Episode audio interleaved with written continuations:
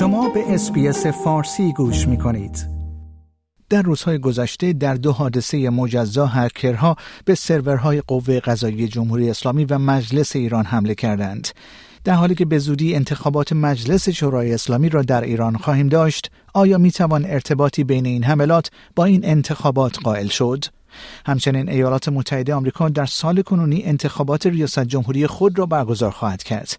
اما بحران خاورمیانه چه تأثیری را بر این انتخابات و انتخاب رای دهندگان آمریکایی گذاشته است؟ همچنین رسانه های ایران گزارش دادند که با ابلاغ یک مصوبه اخیر شورای عالی فضای مجازی برای اجرا از این پس استفاده از فیلتر شکن غیرقانونی تلقی می شود این مصوبه در صورت اجرایی شدن چه تأثیری بر جامعه ایران که امروزه به صورت گسترده از فیلتر شکن برای ارتباط با جهان استفاده می کند خواهد گذاشت. اینها پرسش است که من پیمان جمالی در گفتگوی خودم با آقای مجید محمدی جامعه شناس و تحلیلگر مسائل سیاسی به آنها پرداختیم.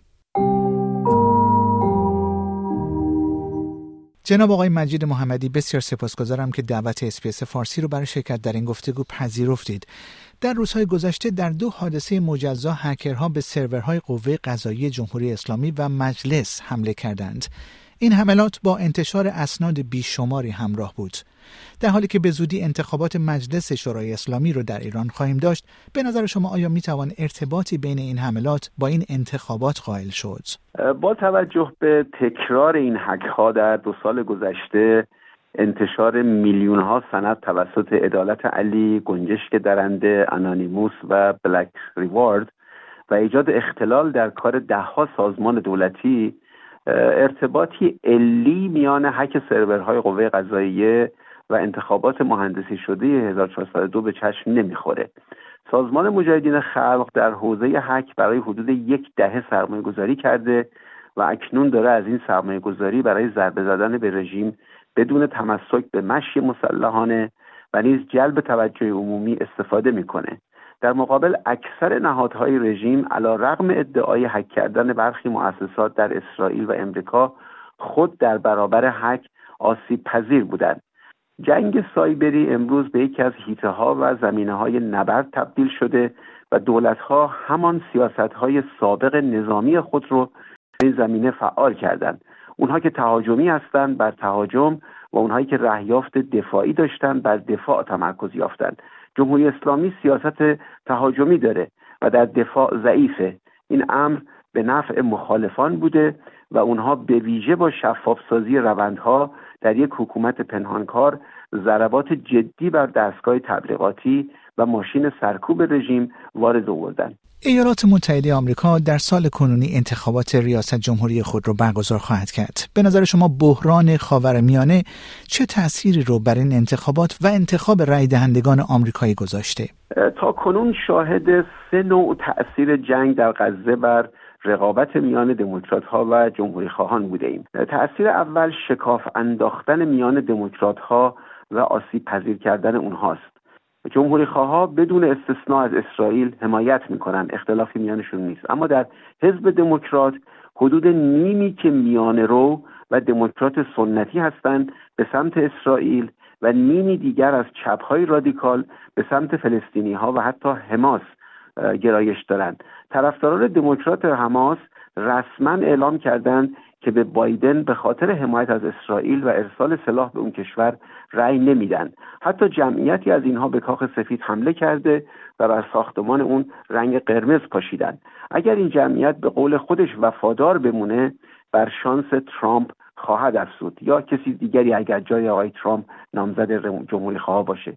تاثیر دوم بر جمعیت یهودیان امریکاست که در طی اعتراضات طرفداران فلسطینیان به حمله شد و یهود ستیزی اوج گرفت. اما کاخ سفید و مقامات دموکرات در برابر این امور غالبا سکوت پیشه کردند و در مقابل از خطر اسلام حراسی سخن گفتند.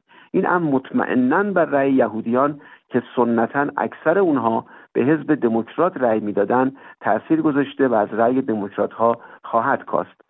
و تاثیر سوم تحکیم نظر جمهوری خواهان و بخشی از مستقل ها در رأی به ترامپ اونها بر این باورند که حمله پوتین به اوکراین و حمله حماس به اسرائیل به خاطر ضعف دولت بایدن در سیاست خارجی و این اتفاقها در دوران ترامپ نیفتاد و اگر او بود هم نمیافتاد. تا اینجای کار جنگ اسرائیل غزه از حیث انتخاباتی به نفع جمهوری خواهان تمام شده. اما در کل سیاست خارجی نقش بسیار کمتری نسبت به سیاست ها و مشکلات داخلی مثل بهداشت و درمان، مهاجرت غیرقانونی، تورم، بازار کار و سهام و محیط زیست در رأی شهروندان امریکایی داره. رسانه های ایران گزارش دادند که با ابلاغ یک مصوبه اخیر شورای عالی فضای مجازی برای اجرا از این پس استفاده از فیلتر شکن غیر قانونی تلقی میشه. به نظر شما این مصوبه در صورت اجرایی شدن چه تأثیری بر جامعه ایران که امروزه به صورت گسترده از فیلتر شکن برای ارتباط با جهان استفاده می‌کنه خواهد گذاشت؟ این مسبب به اعتقاد من تأثیری برابر صفر خواهد داشت به سه دلیل. دلیل اول اون که شرکت هایی که فیلتر شکن میفروشند با گردش مالی حدود پنجاه هزار میلیارد تومان اکثرا به مقامات و فرزندانشون تعلق دارند و چاقو دستش رو نمی‌بره.